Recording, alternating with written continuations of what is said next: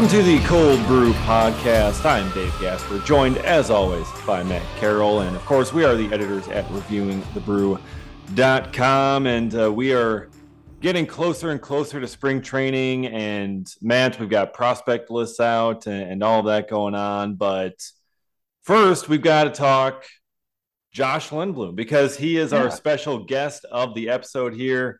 Uh, Josh Lindblom fresh into retirement. Uh, are you able to just kind of kick your feet up and relax in retirement, or are you still you still staying busy?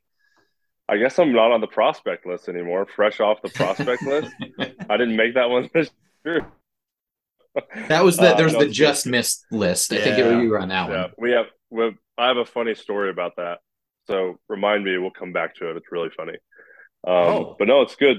It's really good uh, enjoying my enjoying my family, enjoying my kids, basketball, school, uh, unpaid. I'm basically an unpaid Uber driver right now, is what it feels like. So, but it's good. And you were talking. Uh, oh, go uh, I was going to say you're talking uh, Purdue game coming up tonight. Uh, you got a good team to watch this year. We do. We really do. Uh, we try to go to as many games as we can, but man, it's been fun to follow them. Uh, I think my un- non-expert opinion, I think it's one of the best teams, just all-around teams they've had. They, they might have had more talented teams, uh, maybe, but as a team, they look really, really good. And those freshmen, Loyer and um, and Smith, are are awesome. So when when you uh, are coaching basketball, are you pulling uh, any of the you know the chair throwing or uh, any of the the sweater vest? You know the, the, the Dick Bennett sweater vest, or are you pulling any of any of the college coach antics? my my wife would not allow me to throw a chair. it would be I would be in so much trouble. It was actually funny. It was a couple weeks ago. We showed up. Uh, we played like right after church and I had on khakis and like a blue like quarter zip. And the other coach showed up in khakis and a blue quarter zip, and it looked it looked like we planned it. I was like, dude, this we look so professional right now. This is awesome. We need to keep doing, keep wearing matching outfits. Such a dad totally I know, right. right? I mean, khakis and a blue quarter zip. Like what? Like that's like the dad outfit. Dad yeah. Do you have the Air Monarchs to go with it? The Nike Air uh, The the New Balance 870s actually. Ah, with the solid. with the grass with the grass stains. So of course, of course. Uh, by the way, though, Purdue coming up to uh to Madison March 2nd mm-hmm. You gonna you gonna come follow the team? Maybe come back up to come back up to Wisconsin. i will be there. I might I might have to make a trip. I yeah. might have to make have to make a trip. So we'll have to see. That'd be that'd be fun. It'd be fun to meet you guys in person, go to a game. That'd be yeah. a blast. Plus, it's basketball and it's March. You know, you know, know. it's going to be madness. Wisconsin, Wisconsin always gives us trouble though. Like it doesn't matter. No, it doesn't matter how good or how bad. Like the Wisconsin game always stinks to watch for Purdue, Purdue fans, especially at the Kohl Center because yeah. playing playing in Madison, that's just mm-hmm. it, it's it's quite the atmosphere there. Yeah, but, uh, yeah, yeah. yeah. All right, so you have made the decision. You announced this uh, a couple mm-hmm. weeks ago. You know that you have decided to to retire. Three year contract with the Brewers is up. You know that that's never an easy decision to to mm-hmm. come to. Um, but what all went into that that decision for you, and when did you kind of realize this is what you're going to uh, th- this was going to be your plan for this off season?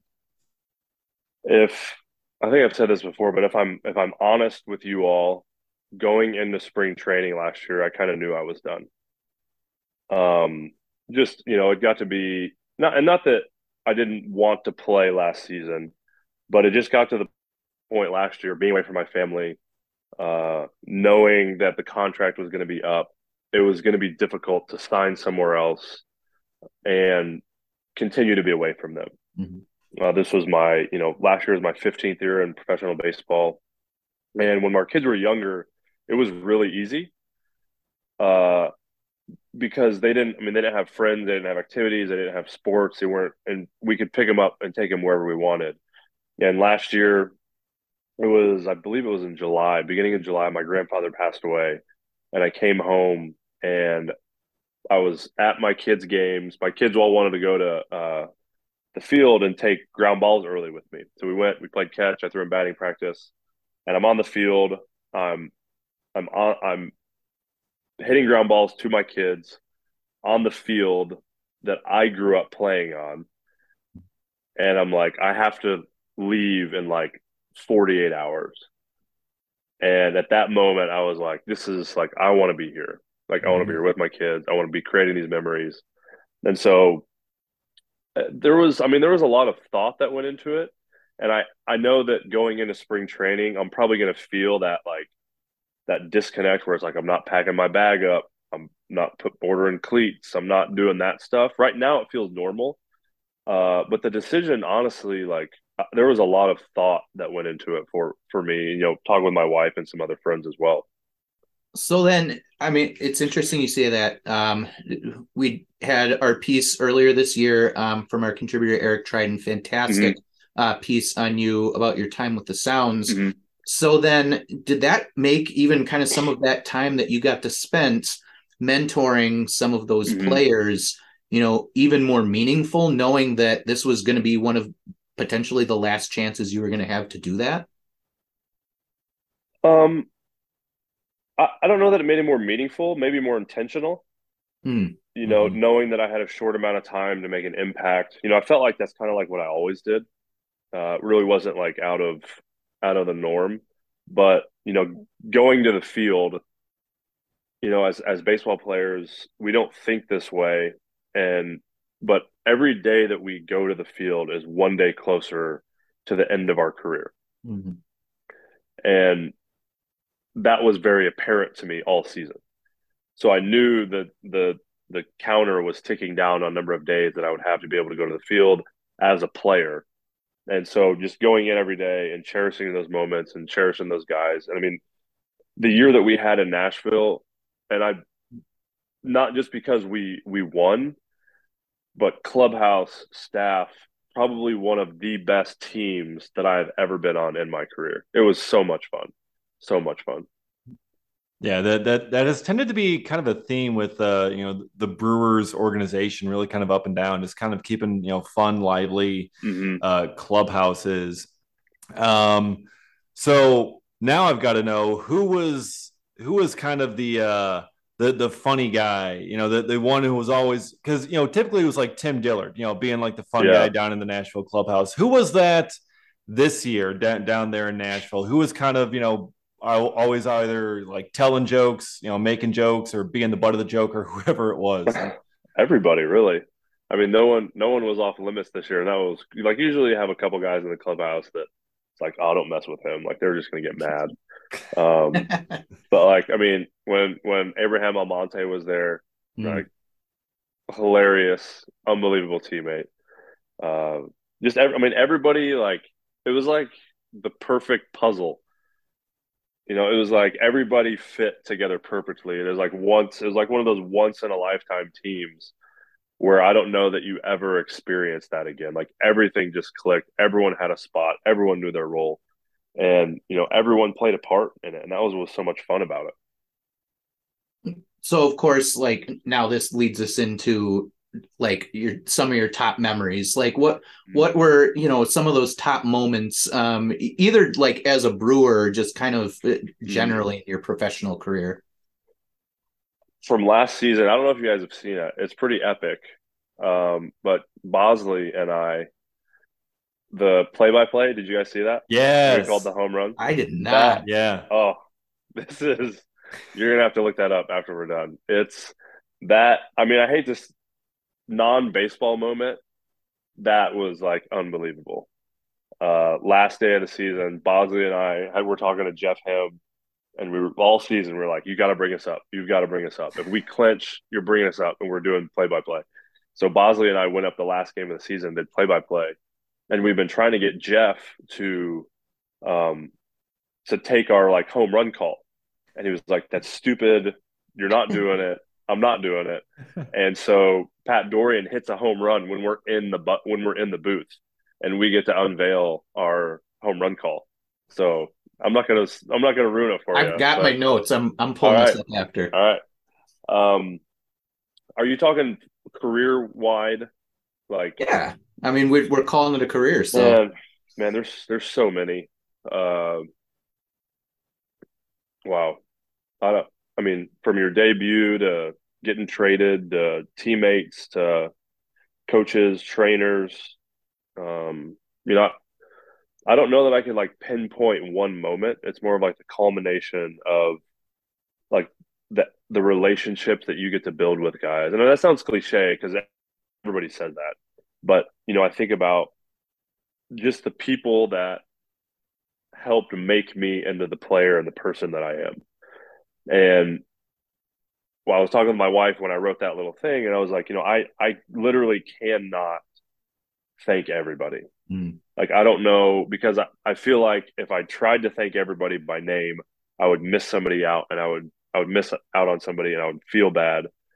But you know, it's it's just neat to look back and you see like no one's self made, like nobody's self made. You know, the coaching staff in Milwaukee, the front front office in Milwaukee, obviously didn't pan out the way they had hoped, but um, you know, just the support, everything was was great. You know, for my time in Milwaukee, and then going back to Korea, I mean, winning a Korean series, the the success that I had there, uh, the memories we were able to make as a family, is probably a book that needs to be written.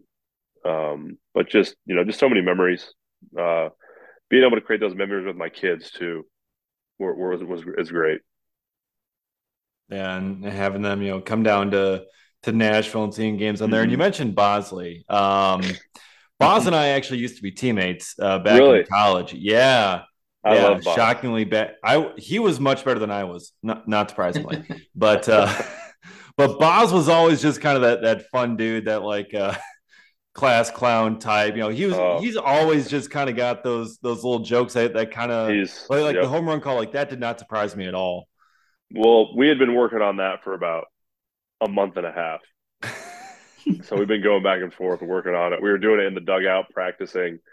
Um, mm. But Boz is great. I I really hope that at some point this season he gets a chance to pitch in a Brewer uniform because I think that would like Amen. That would just be that would just be unbelievable. I mean, you talk about born and bred Brewers Packers fan. Like it'd mm-hmm. be so it'd be. I I think it was during spring training. Uh, Uecker walked by, and mm. Boz is in like awe. like obviously, like Uecker, he's always in the clubhouse. He's always around. He's like just a normal dude. Mm-hmm. And Boz is like, "Oh my gosh, that's Bob Uecker." And we're like, "Yeah, you okay?" oh yeah, the pride of Hortonville. Caleb yep. Boushley. But yeah, no, I, am pretty sure I would be the same thing if if yeah, Bob right? Uecker just walked by. By the way, happy 89th birthday today. Happy birthday, you to Bob Uecker. Um, happy birthday. That's right. The goat, greatest of all time. I, I that whole team, like you said, it's super exciting. Um, and Brewers fans have now gotten to see um, Garrett Mitchell make his mm-hmm. debut any other players we've talked about a few of them on this podcast mm-hmm. but from your perspective um, who are some of those players on the team that like fans are just going to be like awestruck when they finally get to see at the big league level? I mean that's when your prospect list gets dropped right? I mean they got to wait for the, the i mean true. Yeah. But we, we want an expert opinion here. Yeah. I don't know about i don't know about expert. Um i mean playing with obviously brice playing with Brice the last two years. Brice is Brice is one of the most mature uh 22, 23 year olds, whatever he's at, whatever he is, I've ever played with. Brice is going to be a really, really good major league player um, for a long time. And then obviously Garrett getting the opportunity this year. All three, all you know, I guess Ruiz got traded, but mm. all, when all four of those guys showed up, it was like, wow, these dudes are they're legit. Um, you know, Sal is a gamer. Love the way Sal plays. Works his butt off. Plays hard. Uh, Wiemer is he's he's the he's a wild stallion, you know. but I'll tell you what, um, he has a chance to be a superstar. I think. I really, I really do. The ability, the tools, um, he he could be really, really good. He can be as good as he wants to be. And you know, it's not it's tough with Wiemer because if you watch him for a week, you're like, there's no way. Like there's no way this is gonna play. And but like if you sit and you watch him like time and time again, you're like, there's something here, and it's special. Uh, but all those all those young guys, man, it's it's going to be really fun. You know, just the dynamic. Obviously, when they when they came to Nashville, the dynamic of having those four guys in the mm-hmm. lineup, mm-hmm. it completely altered what we were able to do. I mean, Ruiz got on base; he's not there anymore. Or Ruiz or Mitchell got on base for the single; it was automatically a double. Mm-hmm. You know, Sal. I think Sal hit 900 or whatever it was. I mean, the guy never got out. Right. Um, yeah. But those, you know, when you think of Mitchell, Wiemer, Frelick, Turang, those are four really, really good players that you can put in a lineup uh, that can change the dynamic of what you can do. It's practically a track meet with those guys. All right. those guys yeah. are just freaking blazing yeah. fast. Yeah, Mitch. Wa- watching Garrett Mitchell run is one of the most impressive things that I've ever seen in my life. like it's just, it's just different. It's unbelievable. Once all of them got there, did, did they ever have like a, a race, just like a like a like a home to first or like a sixty yard dash of they, like Mitchell and those, Ruiz to see who was the fastest? Because they're both those, like two of the fastest guys in in yeah. baseball. They put those dudes in bubble wrap. They weren't letting them race. Come on, yeah, and get those guys. Fair enough. Maybe, get me goofing off in the outfield. Maybe race me and joking around, but. Oh man, yeah, and, and all four of them. I mean, getting there at the same time. I mean, the the three guys that they had, you know, promoting them up from from Biloxi, mm-hmm. Um, all at once, and then Ruiz coming in in a trade at, at the exact same mm-hmm. time. But yeah. like again, like you had like a, a, whole bunch of outfielders there, and it's just like, uh, nope, you guys are moving because we got yeah. these guys coming in. Yeah, they did. They did a great job too. I mean, it was you move that fast through an organization. I, what Sal was drafted last year, right? Yeah, twenty twenty one. Last year, Garrett was two years ago. What was Wiemer? Two or three years 20, ago? He was same year as uh, Mitchell. Yeah, same year as Mitchell. I mean, it's there. There is a lot of a lot of maturing that you have to do when you move that fast. And those guys, you know, just unbelievable teammates. Uh, the way that they responded. I mean, we I I gave them a hard time. Uh, I gave them a hard time a little bit. I had to break them in. But you know, I always told him, I said, you have to worry when I stop talking to you.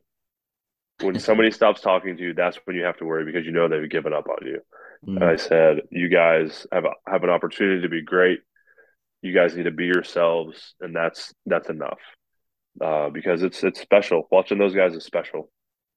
Yeah, they've had really just kind of fantastic seasons last year, and mm-hmm. just all of them once they got to to AAA, they just even improved on what they were doing in, in Double A, and they were they were dominating there. Yeah. Uh, another one of the big guys um, who was down in in Triple A last year uh, was Ethan Small. I know big guy, small, but still. Yeah. Uh, you know, he's small. He he was kind of on, on the opposite end. He didn't really have the the mm-hmm. season mm-hmm. that that he was hoping for uh, and expecting. And, and, you know, especially as a fellow pitcher, you know, when you see a guy going through the struggles like that, you know, with mm-hmm. the with the walks or whatever, what what do you say to to a guy like that? How do you try to help him through that? And plus, he had like the mm-hmm. transition mm-hmm. to the bullpen on top of that. Like, yeah. like what what do, what do you say to a guy like that? You know, it's that that first the first send down, especially when you don't perform well, is tough. Mm-hmm. You know, you obviously everybody wants to have a good first first debut, but that first time you're sent down, like mentally, it's hard you know, it's really tough. And I think, you know, Ethan's stuff was pretty similar to the year before. I just think it was more of a confidence issue for Ethan. And, you know, like you said, moving back and forth, you know, you get your confidence gets a little jarred your first day, your debut. Then you're going back and forth between the rotation and the bullpen. And mentally that messes you up a little bit. So you start to lose some aggressiveness. You start to you begin to pitch for results rather than just go out and just try to execute pitches. And uh, you know, Ethan's a good pitcher, and he's he's going to be a good pitcher. And I think just encouraging him through that, being there for him, you know, helping him realize that uh, you know it's a lot like Aaron the year before. You know, mm-hmm. Ash goes up, and he's dominating AAA, and then the debut is not ideal, and comes back and comes back, and then his first outing, he goes out and gives up a five spot in the first inning and gets pulled. And I remember sitting on the couch with him in the clubhouse in Nashville, and he's just like beside himself. And I'm like, dude, you're fine. This happens. Like, it's it won't be the last time you give up five runs in an inning. I promise. I've done it a lot more than you. So like, you'll be okay. Um, but it's hard because you, you know, the I think the example I give is that when you're younger, you this might be a bad analogy, but when you're younger in your career, you feel like you're walking through a forest and it's like all you see is these diverging paths everywhere. And you don't know where to go and you're just trying to get out of the forest, but it's like everything's diverging. Whereas so it's like outing to outing is so important for you. But when you get be old like me, you're able to sit up on top of the forest and you can see where all of these paths lead. And you're like all right one outing really isn't that big of a deal. Like i know the path that i'm going and i can stay on path. And it's just like a blip on the radar. So for these young guys it's like man they're going to have long careers. You know failure is part of it and dealing with failure is even more important. So just helping them understand that i think uh, and then being you know empathetic towards the fact that like we've been there like i've been there i know what that feels like um, and you'll be you'll be better for it now, this all sounds an awful lot like some good coach speak. Do we have any aspirations here? I'm sure you've been asked this already, or motivational speaking. I mean, either one. Uh, yeah. Well, I mean, I guess so. I do. I actually, I don't stay retired very long. Um, so the Brewers are actually bringing me back uh, oh. uh, as a as an assistant to player development. Oh, nice. all right. So big breaking yeah. news here on the. I was going to say, news. You just broke news. There you go. You can break news on the on the podcast. Congrats, right. guys. There it is. Save that. Save that one for you. So actually, I just got back from Arizona uh, about a week ago. Um, out there for a pitcher's camp, but I'll be. I'll kind of. It'll be. I'll be like upper level, kind of like similar roles I had last year. I'm just not towing the slab every five six days. Hmm. So gotcha. double A, triple A, going to help with some player development initiatives some some mentorship stuff, um, some transition stuff for guys. So I'm excited about it. See what it looks like. That's awesome. awesome. Yeah. yeah. Yeah. Congratulations, man. That is a hmm. yeah. That is that is a great move by the, by the Brewers. I yeah. think. I mean, just like as, as, we've you know been talking with you and you know Eric's article and just everything else, but the mm-hmm. the leadership that that you've brought to to the team and just kind of helping these young guys. I mean, definitely got to keep you around. Yeah. You know, in, yeah, I appreciate that. Yeah, and that's what you know when I was talking with talking with um talking with Carl, talking with Cam Castro. Uh, you know, the one thing that I said was, you know, I'm I'm not I don't want to do something because I'm bored. Mm. Like I'm not bored. Obviously, I like we were talking earlier. I have basketball nine, nine nights a week. Like I want to do this because I think I can help and I think I can make a difference.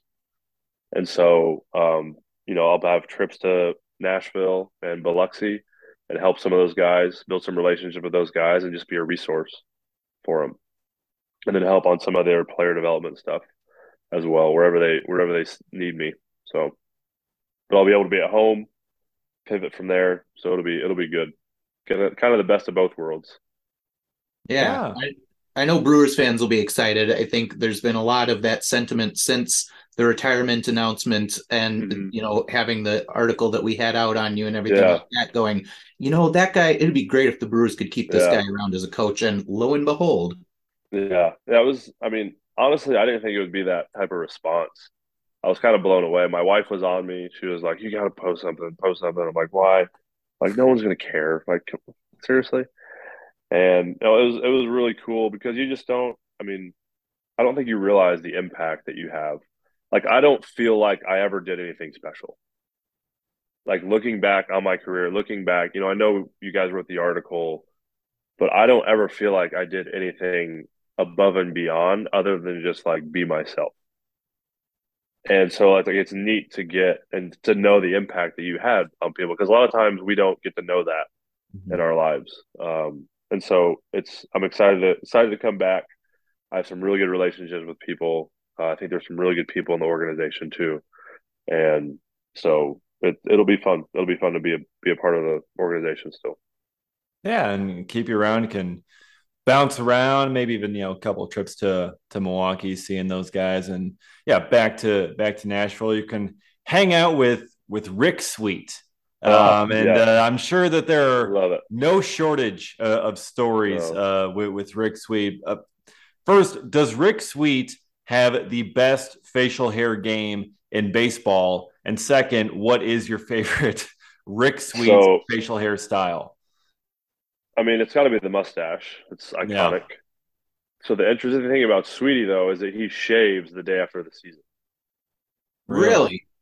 So these are like these are unicorn pictures of of when Sweetie. So he'll sh- he's, he's clean shaven all off season, no facial hair, nothing, and then he shows up to spring training and he starts growing the whatever he chooses.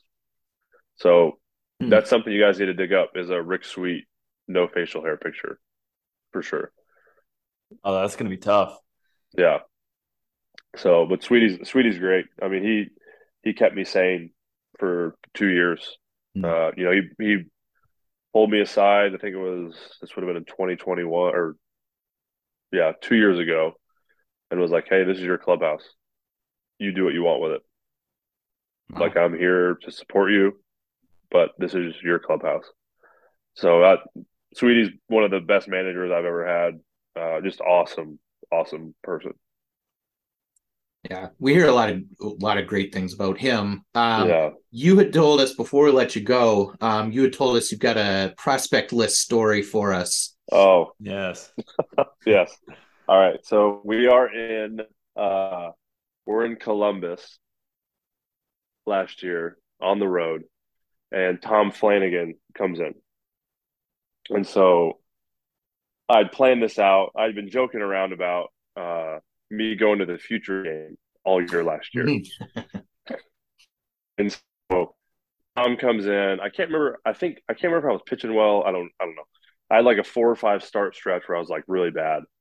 So I walk up to Tom with this like serious face and I was like, "Hey Tom, after batting practice, I need to have like a discussion with you, probably like 10, 15 minutes. I want Sweetie involved." Then I just walk away like dead deadpan him walking away. And I could tell he was like kind of like, all right, what what's Josh like? Is he leaving? Is he like what's what's the deal? So I walk in and it's we're sitting in Sweetie's office. It's me, Tom's across from us, and Sweetie's there. Sweetie knows what's going on the whole time. And I go, all right, we got to talk about something. I said, uh, I really think that I should go to the futures game. like dead face. And he didn't like for like a few seconds, he didn't know if I was serious or not. And all the coaches hear me out, like Ned, Buffy, Jeremy, Sweetie, they all start dying laughing. and it was like, so it was like this big push that we are like sending stuff trying to get me to get to the futures game last year. And then when I think uh did Antoine Kelly go?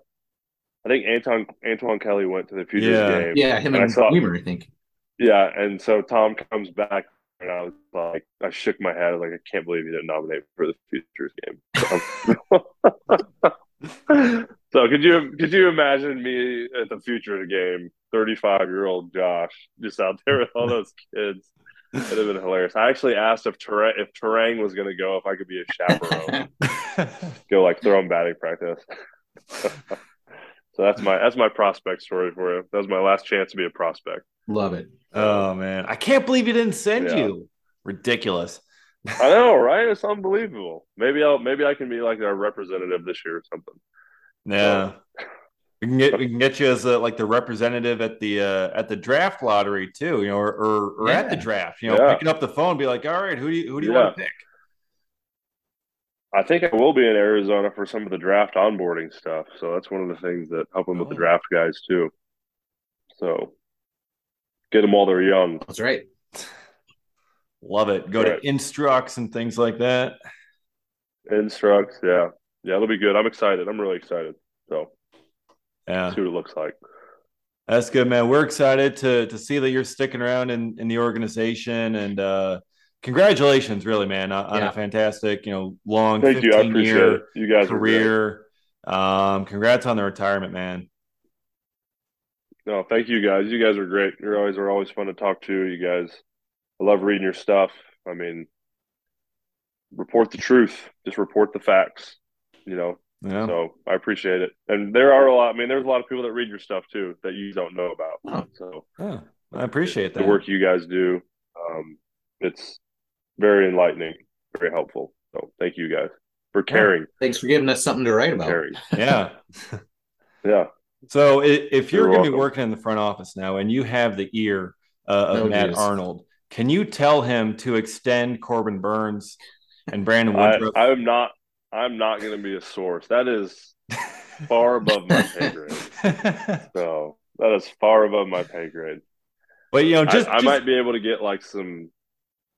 I might be able to get out back in the clubhouse at AAA. That might be a, a push. I don't know if I can sign anybody to contracts. Maybe a dinner one night in Nashville, but but those I mean those two guys. I mean, obviously, everyone who wouldn't want to sign new extensions, right? that, that's at, what we're saying. You know, two yeah. of the two of the best pitchers in baseball. So well, Dave, you tried. Yeah, well, it, it's yeah, you tried. I mean, I if you're maybe, in the front office, like, you know, yeah, maybe four or five years from now, I don't know. We'll see. I, uh, well, probably not. I got I got basketball. I got a coach. oh yes, so it's gonna be taken away. We've got to yeah, yeah. So trying to be I'm modeling my coaching after John Wood, and I'm just teaching the kids how to put their socks on and tie their shoes every. That's good. That, that, that's a uh, that's a good one to uh to model after.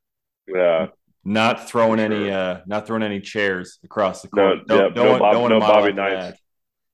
No Bobby Knights in our house. I actually have a framed picture of Bobby Knight in a Purdue shirt, oh, which is hilarious. Oh. Yeah, it's Photoshop, but it's funny. Yeah, that's why I have it. Should get it autographed by Bobby. I know. Might throw that across the basketball court. Yeah, he probably would. Yeah. So.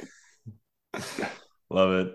Hey man, uh, appreciate the time uh, coming on as always. Yeah, appreciate uh, really appreciate you having me on. Yep. No, thank you guys. I appreciate it. It was great. Yeah, good to talk to you as always, and uh, take care, man. Yeah, yep, take care. Thank you all. Yep, you're welcome. All right, so that was Josh Lindblom, a former Brewers pitcher, and now Brewers front office employee joining us on the Cold Brew podcast. We still got a little bit more to go, a little bit more to talk about. And, you know, we mentioned the prospect list, and Josh had a great story uh, about that and trying to get into the futures game. But, um, a couple of pl- prospect lists dropping recently. Uh, the MLB Pipeline Top 100 uh, recently dropped. And Matt, the Brewers have three players on that list, and they're all outfielders, again, to the surprise of no one. Right. Jackson Chourio comes in at number eight. Sal Frelick comes in at number 30.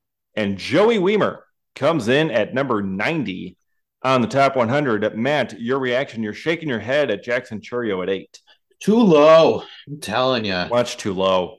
Much too low. Uh, Baseball America had him at, was the one who had three. him at three, right? Yep. So that's three. some smart guys over there at Baseball America. Yeah. Um, and it, it also uh, the two he was behind Henderson and Carroll, I believe, correct? Yes.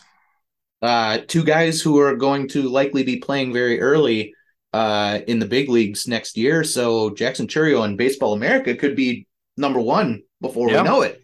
Yeah. Um, but not the case with MLB Pipeline. So sorry guys, you're a little you're a little behind the ball there. Um, yeah. but that said, I mean, amazing to have a top 10 Brewers prospect Again, um, it, it, it, again, uh, as quickly as he rose up um, at the ripe young age of 18, uh, making his way up through the uh, uh, Brewers, storming his way through the Brewers organization up to Double A by the end of the year. Um, it it's just crazy how fast this guy has like blown away the system. Um, we've talked about like, is it that outside of the realm of possibility for him to make an, a 2023 debut. And now, like, hey, who's to say that the number eight prospect in baseball couldn't pull that off, you know? Yeah.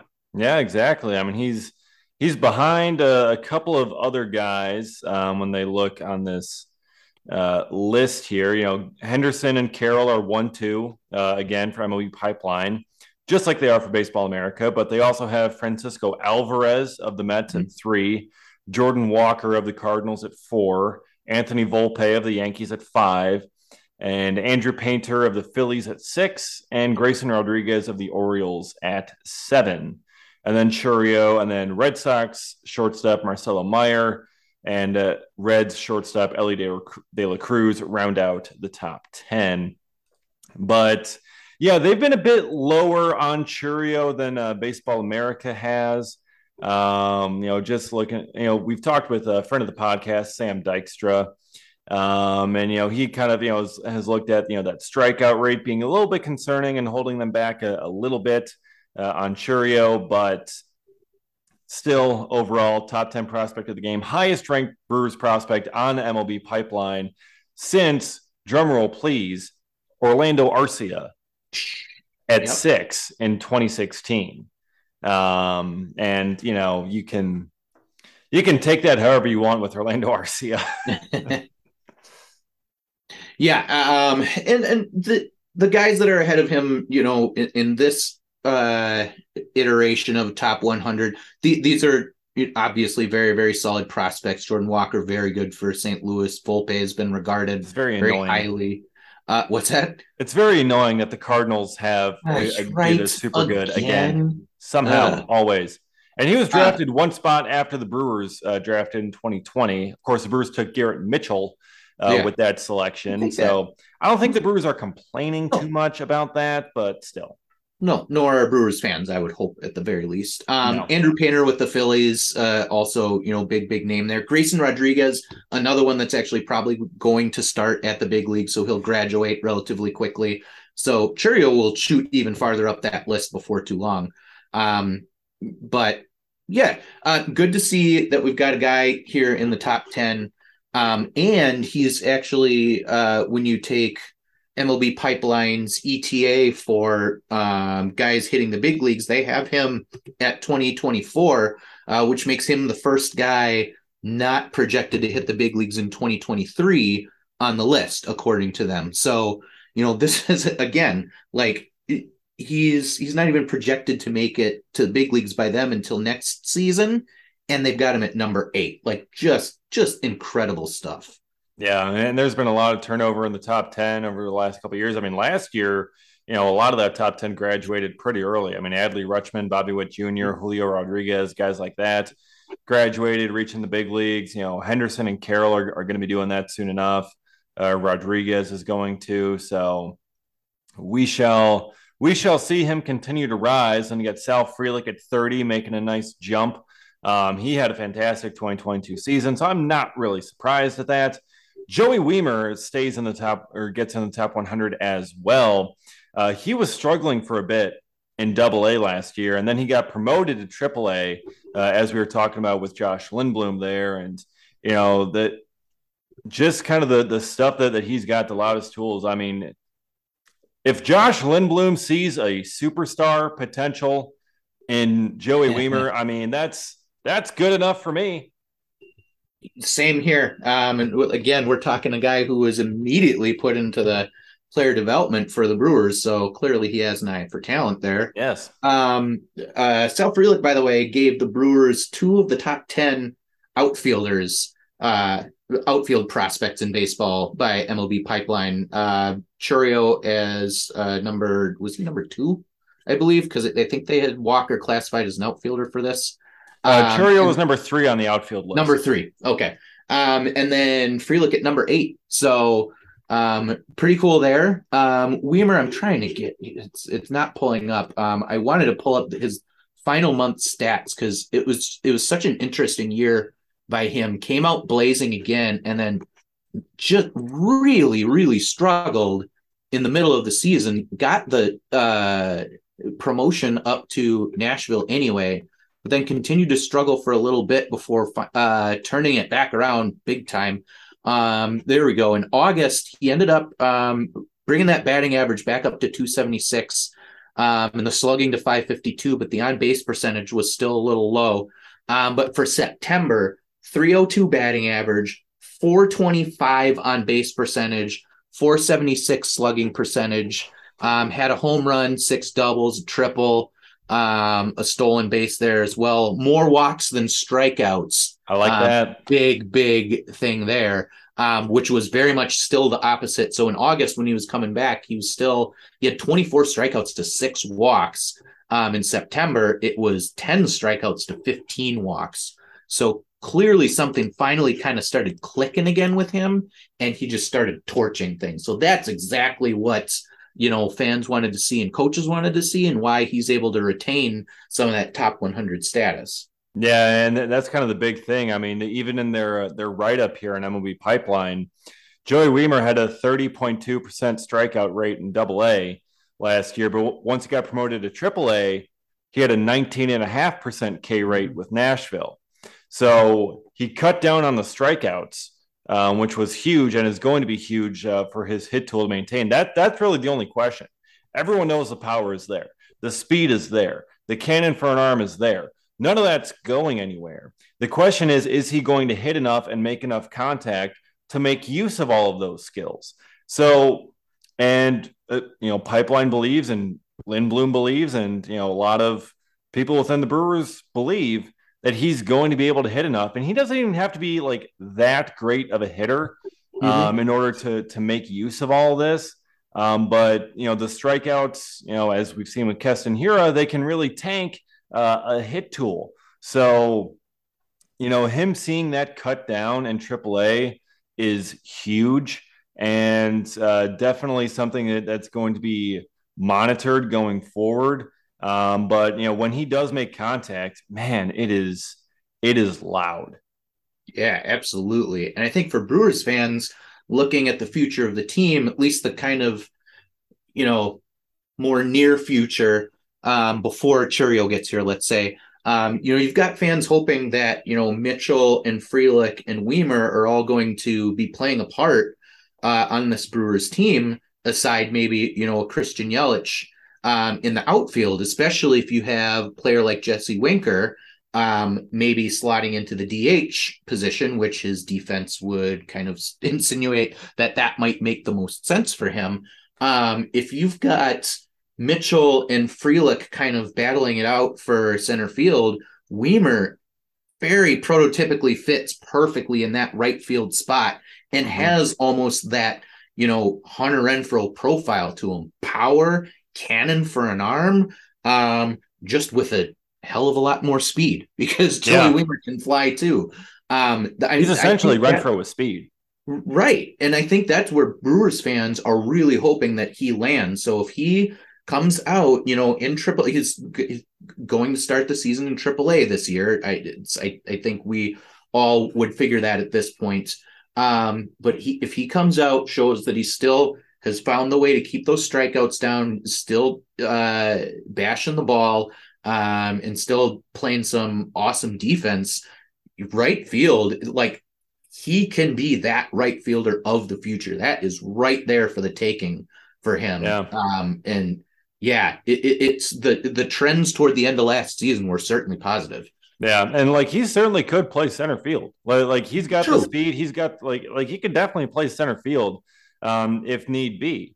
The problem is you have Garrett Mitchell and Sal Frelick, which right. really isn't much of a problem at all, actually. But yeah, those two guys, and you don't really need Wiemer to play center field. Um, and yeah, right field, completely natural fit with his power, with his cannon for an arm. It's it, it makes the most sense for him to go. Um, and especially now with Renfroe gone, it's like you're kind of clearing the deck mm-hmm. uh, for Joey Wiemer uh, to take over that role long term but we shall see. Um, we do know that these are that these are the top three prospects um, that MLB Pipeline will have for the Brewers. They haven't released their full top mm-hmm. 30, mm-hmm. but based on the top 100, number one's going to go to Chourio. number two is Sal Frelick, and number three is Joey Wiemer. That much is is pretty much set in stone here. Um, four through 30, we'll find out. Uh, but there is a uh, different, uh, you know, there, there is a full Brewers prospect rankings uh, that came Ooh. out, a top 50 Brewers prospects list that came out, and it was written Where would I find that? truly. Oh, that's true. Where would I find that though, David? That would be at prospects1500.com, oh, actually. Yeah, I do some prospect stuff over there. Um, do a full Brewers top prospects list. So, Matt, if you want to write the top prospects over at uh, Reviewing Brew, feel free to go ahead and jump on that. But uh, yeah, I've got that over that. It is yeah. prospect season. It is prospect season. So, uh, and prospect list season. So, you know, on my list, unsurprisingly, Jackson Chourio number one, Sal Frelick number two. That you know, is pretty much uh, set in stone. But I actually have Joey Wiemer down at number five. Actually, oh, I know. And that is because at number three, I have Garrett Mitchell, who has already made his big league debut and impressed and hit over 300 in his big league debut and came up in some clutch moments and is an excellent center fielder and is probably uh, going to be the opening day center fielder for the Brewers and uh, working on locking that down for the future. So I put him up there in uh, at number three. And then uh, at number four, one of Josh Lindblom's favorites, Brice Turang, a mature, excellent shortstop um, who had a fantastic season last year. Uh, saw his power tick up, lots of stolen bases, uh, hit for a high average, did everything he could ask, career highs in doubles, homers, stolen bases, batting average, OPS, all of it, career highs. So he seems ready. Kolten Wong out the door. Mm-hmm. Brice Turang on the 40 man roster now. I think uh, you're you're going to be having a, a track there at, at, earning a job, and now there have been uh, some other acquisitions, but that that's what I've got in my top five: Chourio, Frelick, Mitchell, Turang, Wiemer, Matt, do you agree?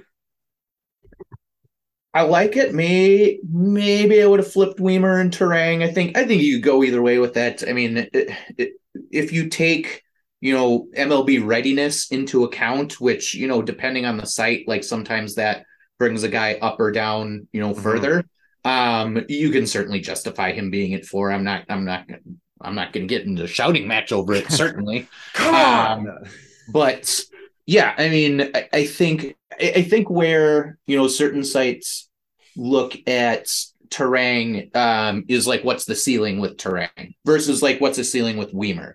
Like could Wiemer be that like could could Wiemer be close to a 30-30 guy? in the big leagues someday. Like, uh, you know, if he reaches his ceiling, I, I certainly think that's possible. He's got the power and the speed. Is Turang going to be a 30 30 guy? Probably not. So, like, maybe that's where you get flip flops depending on, you know, where do you go to for your prospect rankings. But all Turang has ever done is impress in the minor leagues. Every single level he has come up to, he's figured it out and he's figured it out relatively quickly. Um, and his numbers last year were like among the best of his career. So I don't know how you don't get excited. A lot of a lot of people end up being down on him. Um, and I'm not saying like he's going to be the next, you know, Ozzie Smith or something like that, but um, I certainly think there's a lot to be excited about. I'm very much looking forward to his debut. Hashtag Brice Turang watch, as I had on Twitter quite a bit last year when I swore he was going to make it up for September call ups and he did not. Um, I I really want to see his debut because I I think it's going to be fun. Yeah, absolutely. Um, I, am excited for it, and yeah, that was that was. I mean, it was really close with all those guys. Right. I, mean, I could have gone in any number of of directions with that. Like that, that was that was really tough trying to order those three. I knew Chourio and Frelick would be one, two, right? Um, but where to put the, those other guys, you know, in the top five, that uh, I went back and forth on, you know, a bunch of times. But you know, I think with the I think with the strikeouts that I saw with with Wiemer, um, that was certainly part of it. I think for putting him a bit further down. Turang, I think, is more of a a sure bet on the hit tool. Um, so I ended up putting him above. But you know, again, we'll see. I mean, prospect rankings, you know, they they go back and forth, you know, all the time. You know, guys who are ranked lower than other players end up being studs, and the guys who are ranked higher end up not being much of anything at all. I mean, you, you look back, like, like we mentioned Orlando Arcia being ranked sixth in uh, 2016. Like, if you look back to that list, he was ranked sixth. Ranked eighth was Dansby Swanson. Mm. 10th, Tyler Glasnow. 11th, Trea Turner. Um, 16th, Lewis Brinson. 17th, Rafael Devers. Like, You know, like, like just because you know you're ranked, you know, one spot ahead of somebody doesn't mean you're going to have you know that much better of a career. Aaron Judge was ranked 31st. He was ranked Whoa. behind Jorge Mateo. and he was ranked wow. one spot ahead of Brett Phillips. Wow. Also, Jesse That's Winker some... at 34 that year. Oh, nice. Looking back at prospect lists is like top 100 ones, especially, is something else. But I mean, oh, that, yeah. Like you said, like that just speaks to the like the hit or miss um nature ability of some of these guys. Like it's yeah, no one. It doesn't matter where you get drafted. It doesn't matter how fast you move up. You know your organization. It doesn't matter. Um, you know. Uh, how many guys you strike out, you know, in AAA, or you know how many home runs you hit there, or, you know, or even if you you know end up debuting in MLB with a leadoff home run or something like that. Like none yeah. of that means anything for your your eventual career. So um, it, it's hindsight is always just such an interesting thing when it comes to these. I thought you were going to say hindsight is always twenty twenty, but yeah, it. it is. I'm I'm trying to shake things up here. Trying to shake it. uh, all right. So the rest of the of the list here. I mean, we got we got a bunch of bunch of you know really good uh, prospects in here. Jefferson Quero at seven. Um, he's a guy that I think could really continue to pop up, um, mm-hmm. and especially as we see some of these guys graduate, like Mitchell and, and Turang and, and Frelick. Uh, is one that I think is really going to be jumping up um, th- this next year or two. Um, so I'm excited to see what happens there. Uh, I got Jacob Misiorowski at nine. I'm ex- I'm excited to see what he does this year. Hendry Mendez pops up to 11 uh, for me, and Hedbert Perez falls uh, to 13th on my list. Your boy, my boy, he had a terrible season last year. There is yeah. there is no way around it. Uh, it was bad. Um, you know, you can chalk it up to being an 18 year old in full season ball. He he looked like an 18 year old in full season ball, essentially. Um, you know, he was swinging and missing at a lot of bad pitches, a lot of pitches out of the zone, striking out a bunch. When he did get pitches to hit, he crushed them. 15 mm-hmm. homers, 23 doubles. Yeah. Like, okay, great. Now just stop striking out so damn much. Like, just that that's my only request. So just please stop striking out. Um, but yeah, so that's going to be a big year for for Hedbert. Yeah, yeah, it's a, I, I like him too. He's he's a fun guy. I when when he was, um, I think it was the COVID year, and he was uh, up in Appleton, and they were doing some um, YouTube videos. Chris Mehring was with some of the guys. Like he had a really fun video. So I was looking forward to him. Yeah, I mean, guys guys struggle and they bounce back too. So we'll see what happens with him. But some of the other guys around there, um, two of the draftees from last year, Eric Brown at 10 and Robert Moore at 12. Um, I'm excited to see them kind of keep moving up. I'm excited. I'm interested to see if they try and mess with Eric Brown at all and like his swing and everything because it works. I know it's mm-hmm. weird, but it works. Like that dude just freaking hits. Yeah. Um, so I and then Robert Moore, old Bob Moore, um, after the way he's been looking down in Australia, um, I'm getting even more excited about him. Um, Luis Lara, I want to see what he does um, as he starts to work his way up the organization because yeah, he's going to be stateside this year. Yeah, he came on uh, really strong last year um, and was kind of put. I was starting to see him in the highlights, so that'll be really cool. And then of course down at 19, Abner Uribe. I, am mm-hmm. I'm, I'm all but I think we're both all but certain we're going to see him in the big leagues at some point in 2023 unless something goes horribly wrong. Um, like a meniscus tear. Like a meniscus tear. Um, I mean that's the guy who could uh, eventually solve your setup man problem. I'm not saying you know in May he's going to be the Brewer setup guy or even necessarily in 2023, um, but he's got the stuff. A Uribe yeah. Devin Williams combination could be Ooh. Yeah, until we get a few years down the road and Devin Williams gets too expensive, then they trade him and uh, uh, install Uribe as the closer. Man, man, why did you got to do that? I just had to kill the mood, didn't I? Yeah, you did. But he also got Cam Robinson in there. You know, you Uribe and Robinson both added to the 40 man. uh, this offseason to protect them. Um, and then we get into uh, tier four, um, getting down in the 20s here. Logan Henderson, Carlos Rodriguez, you know, th- those guys could probably still, those guys are probably starters mm-hmm. um, at the next level. We Henderson had health issues uh, this past year, trying to get healthy. Rodriguez had a really kind of a great breakout season as minor league pitcher of the year. Uh, so he made a big jump up the list, um, going his going his way up there. Um, and then we get into you know further down here, Matt Wood, fourth round pick. Uh, I really like him. I'm excited to see what he can do in a full season. Um, and then we get to this. We got this group here from 28 to 35, 36. All these teenage hitters and Wes Clark, uh, mm-hmm. uh, who's 23. But everyone else, 18, 19. Dylan O'Rae, Johnny Severino, Jay Savina, Daniel Guillarte, Yeson Perez, Luis Castillo, Jad Geronimo. You got a bunch of their international signings. Um, you know, some some of the more one of them a high school kid uh, from third round this past year. They're all really talented. They're all really young. They've all had pretty good success to this point in their careers, but it's early on. A lot of risk, but there's a lot of potential with all of them. Definitely. Um, Guillarte, I believe I'm saying that. Guillarte. Right? Guillarte. Um, he he was on. He made the top number 16 uh, on mm-hmm. MLB Pipeline. So that was a guy. I remember when that top 30 came out last year.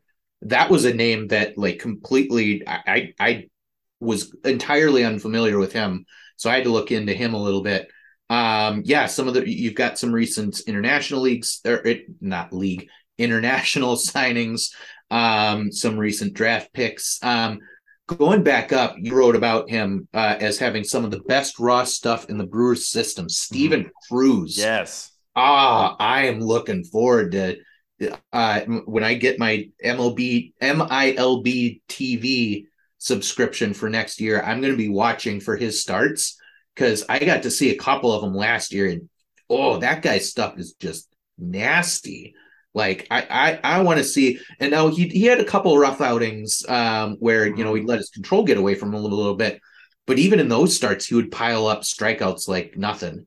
So um, he he's one definitely keep an eye on. I I totally agree with you on him. Yeah, yeah. He, I, am really excited that that they were able to get him into full season ball last year. Had some great stuff in the in the DSL in 2021. Uh, so he was able to get up to Carolina, and I think he even got to High A Wisconsin towards the end of the year. He might start mm-hmm. there again. I may, I may, have to go uh, to a Timber Rattlers game and uh, check him out there um, if if I get the opportunity to. We shall see. Uh, but yeah, I really like Steven Cruz. Um, I, I, think you know, Pipeline and some of the others haven't properly rated him. I, I think he definitely could be working his way up mm-hmm. uh, soon enough. Um, but you know, we've got some graduations, you know, still to get to ahead of him. Um, but yeah, so you know, you got a really you know high ceiling ish, low flourish group there with, with all those young hitters. Uh, you got Adam Seminaris came over in, in, the Renfroe trade. Joseph Hernandez came over in the uh, Topa trade as well. They're they're kind of right around the same spot.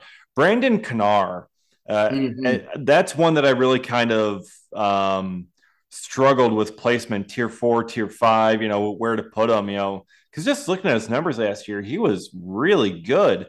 Yeah. So I'm just like, should I put him higher than this? Like, like, should it be further up based on these numbers? But, you know, still, you're probably looking at a back end starter uh, at the big league level uh, at best. So I kind of kept him down there.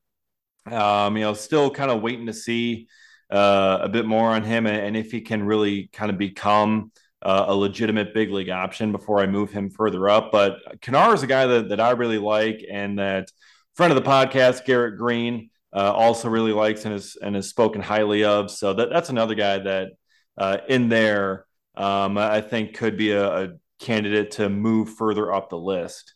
Yeah, I had him on my uh, minor league team of the year last year, along with uh, Carlos Rodriguez, who the pitcher, um, who had uh, was the Brewers minor league pitcher of the year.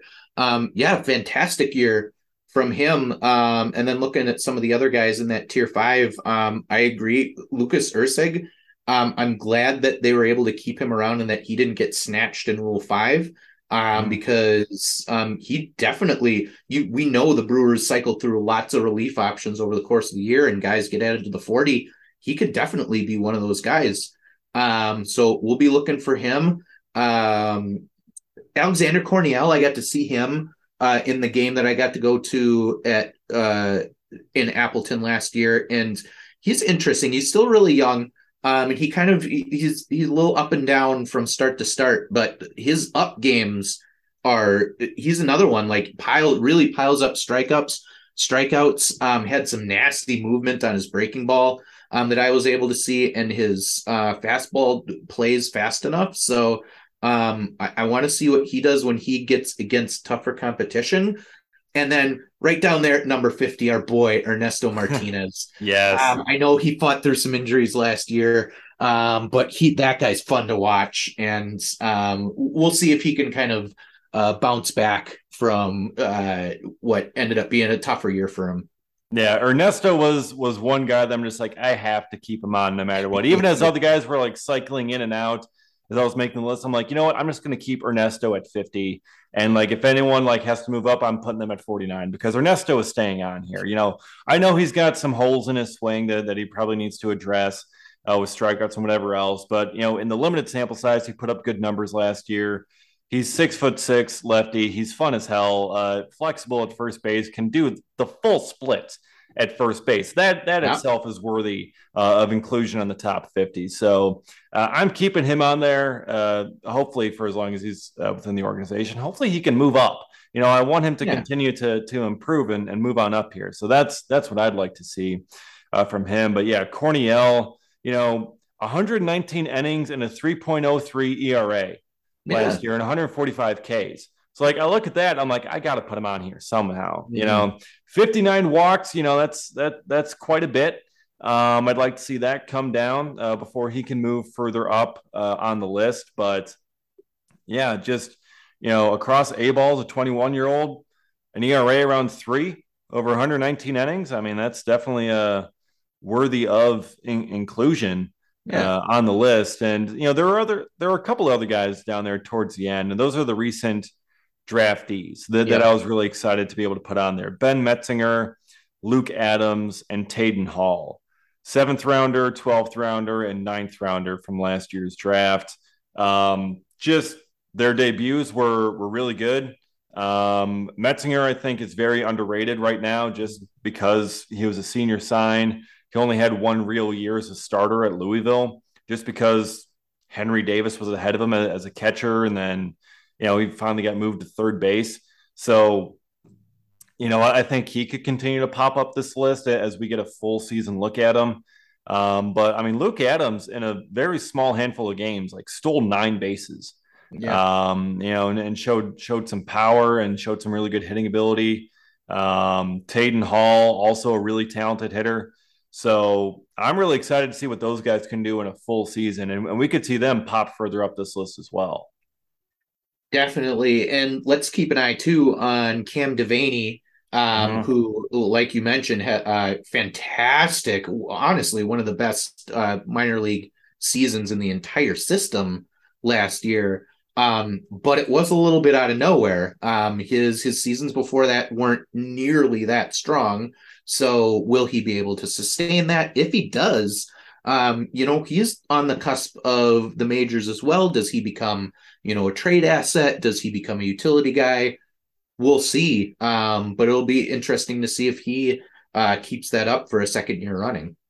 Yeah, it's um that, that was another one that I debated kind of putting a bit higher up just because he is so close mm-hmm. to the mm-hmm. big leagues. You know, that that is definitely um uh, part of it. And you know, there was a chance he could have been added to be protected from the Rule Five. They didn't protect him. He didn't get selected, um, which was great for the Brewers. But um, yeah, you know that's that's another guy that you know it's going to be uphill for him just because the Brewers acquired so many infield options this offseason. But if he keeps on hitting the way that he is, they may have no choice but to but to bring him up. So yeah, 23 homers last year. Um, that was you know really just a, a phenomenal season for him. Uh, 834 OPS across Double A and Triple A, uh, 32 doubles as well. Yeah. So just fantastic numbers uh, across the whole season for Devanney. Yeah, um, it, it, I, I like these guys down here because those are the like some of the like more intriguing future tech guys. You know, um, mm-hmm. Russell Smith. Um, he, um, I know he he was out for part of the season. Correct? Am I remember that correctly? Yeah. Okay. Yeah, he got he got injured like halfway through the year or something. Yeah. Um, but he's you know that big, big, tall, um, le- left hand, correct? Uh, uh, as well. Yes, it's been, been, a bit since since we've talked some Russell Smith here. Oh, oh yeah, left-hander. There it is, right in front of me. um, but yeah, I, I know um, he's one where after he was drafted, um, I, I think it was um, people were looking forward to seeing where he would kind of fit into some things, and we know, you know, we'd like to see some uh, pitching prospects here kind of start to move their way through the system because at this point, a lot of the guys who have the high potential for the Brewers are still low down in the system. Um, so the guys who can make a name for themselves quickly might be able to move up a little bit more quickly um, and get evaluated at a higher level sooner. Um, he could, he who knows, he could be one of those guys already 24 years old. Um, yeah, that's I, I like the guys like again they're tier five, but some of these guys are the ones like the wild cards where you know if they end up clicking, um, you could you could have something there. Yeah, Absolutely. There, there's a lot of, you know, potential uh, ability with these guys. I mean, a lot of the guys that, that I have down there in tier five, it's just kind of like, it's like, you know, that the talent is there and you, and you want to include them um, on the list, but like, you just need to see a bit more mm-hmm. before you can bump them up, you know, like, like they're young uh, or, or whatever it is. Like you, you just need to, to get a little bit more, uh, on tape on tape you know on film or whatever um, where, you, where you can just kind of see them out there. So we shall we shall see um, you know where, where these guys end up and you know when we get to the the mid-season update uh, where some of these guys move to. But i mean there's a bunch of pop-up candidates in here. I mean metzinger adams and hall uh, i really like down there in, in tier five also Ernesto Martinez because I love him. Mm-hmm. Um, and then I mean that whole group there, uh, you know, Array, Severino, down to Clark and Anaimo. Um, those guys, any one of them could really pop, but two of them that fans really probably should keep their eye on that I don't think too many people know of are Yeison Perez and Luis Castillo.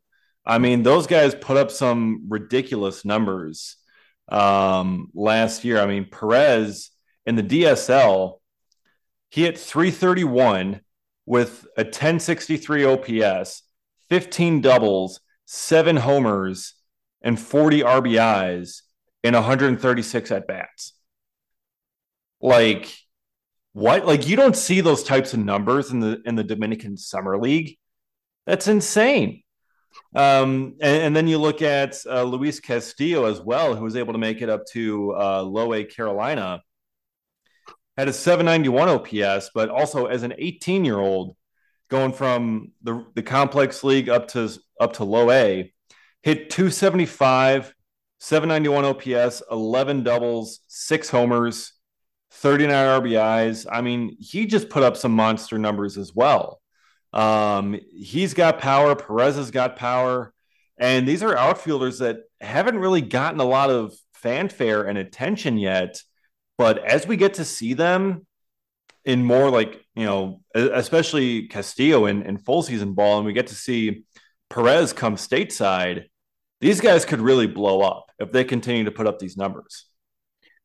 Just incredible outfield depth, prospect depth that the Brewers have right now. We talk about the guys at the top but yeah, there's some really exciting guys down there um, at low A, high A, you know, even before that, like you said, in some of the complex leagues and summer leagues.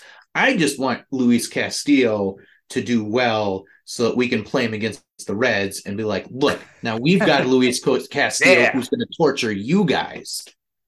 Luis Castillo torturing Luis Castillo. That'd be that'd be something. It'd be like having both Carlos Rodriguez, the pitcher, and the hitter on the same team. That'd be amazing. Could very well happen with it. Could happen. It could. But uh, yeah, and then you also got Yophery Rodriguez down there, who the Brewers just signed um, in the international uh, signing class. Um, he's going to be in the DSL this year. Another outfielder. Uh, yeah, so they are they are well stocked um, at that position. That that much is for sure. The Brewers should have no issues finding outfielders uh, for the next uh, several years. No, uh, that's the first time I've actually heard his name out loud, and I definitely thought it was Joffrey, like Joffrey. So I thought maybe a little evil inside of him. I guess not. I guess. Wow, going right to Joffrey. Have you been watching a little Game of Thrones lately? I haven't actually. I need to. Someday I'm going to get back onto that because um, you haven't um, finished. No, we stalled out in the middle of I think season five or something. Oh like my god! Oh, one of these days, and it's been years since we've gone back to it. So you almost have to start over at this point. Oh, well, we would 100% start over. It'd be our third time starting over, but you know, that's all right. That's Figure it out, Matt. I will someday. All right. Well, we're going to end this uh, podcast here so that Matt can go and Matt can go and start watching Game of Thrones again. Um, I am I am almost done binging Breaking Bad for the first time, so nice. you know I, I totally get. It. I'm I'm towards the end of season four right now, so nobody send me any spoilers, or nope. else I will block you and hate you forever. Um, but yeah, so I will have to get on that as soon as I get some free time, which is which totally happens all the time. Yeah, for sure. Yeah, totally, totally, whole bunch of free time uh, in my life. no. Um, all right. So that'll do it for us. Uh, thank you for listening. Thank you uh, once again to Josh Lindblom uh, for yes. joining us. Just fantastic guy. Uh, fantastic to talk to him. Um, very appreciative of, of his time and uh, his kind comments uh, as well. So that'll do it for us. Um, spring training coming up soon. Not quite soon enough, but soon. Um, so we'll continue to keep you posted as we get ready for the 2023 season. Thank you for listening. This has been the Cold Brew Podcast.